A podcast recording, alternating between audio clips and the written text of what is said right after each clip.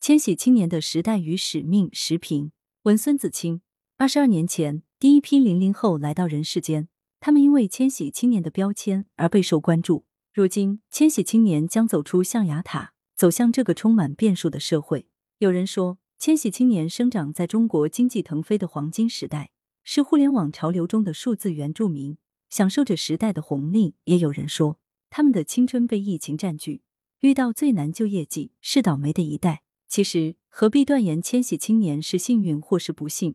因为每一代青年都有自己的时代，每一代青年都有每一代青年的使命。千禧青年的确与众不同，他们赶上了中国经济高速增长的时期，不用为物质生活的匮乏而感到担忧。他们见证着中国的和平崛起，可以坚定而自信的平视世界。他们生长于互联网蓬勃的时代，经历着互联网所带来的翻天覆地的变化。经济增长，国家兴盛，科技进步，千禧青年或许是幸运的，但千禧青年同样面对着一个充满内卷而焦虑的时代，攀升的房价、就业的压力、新冠肺炎疫情的全球大流行，这是百年未有之大变局，充满着未知与不确定性。当千禧青年们走出象牙塔，走向这个充满变数的时代，他们难免迷惘和彷徨。人们似乎总是乐于为某个群体打上特定的标签。但或许我们不必对千禧青年们另眼相看，毕竟每一代青年都有属于自己的时代，都印染着这一时代的特质。时代始终在变迁，其中既充满着机遇，同样存在着挑战。或许很难说这是一个最好的时代或糟糕的时代，但可以肯定，每个时代都是独一无二的。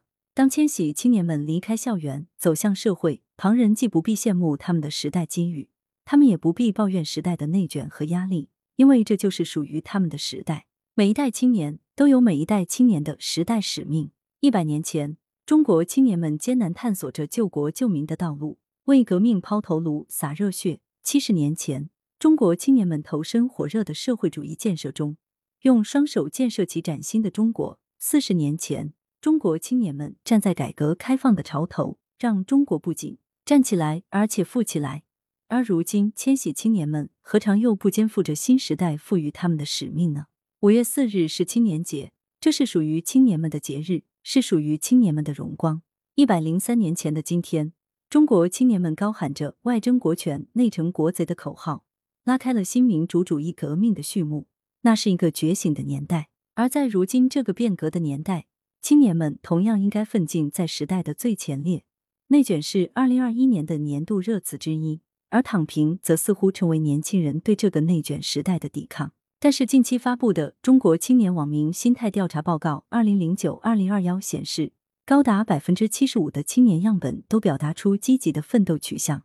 奋斗依然是当代青年的主旋律，青年永远是朝气昂扬的。或许无论时代如何，奋斗就是青年之所以为青年不变的底色。鲁迅先生曾说过：“愿中国青年都摆脱冷气，只是向上走。”当千禧青年走向社会，拥抱他们的时代，不必自怨自艾，不必怨天尤人，摆脱冷气向上走。因为每一代青年都有他们的时代和使命，他们就是自己时代的主角。